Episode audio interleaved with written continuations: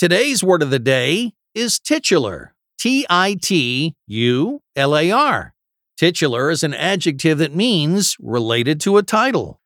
The Latin word titulus means name and was morphed into the word title in the late 16th century. Our word of the day is an adjective that came around soon after. Here's an example of titular in use. I love the Charles Dickens novel David Copperfield, but found the titular character kind of boring. I mean, you'd think if someone's name was used as a title of a book, they'd be more dynamic and charismatic.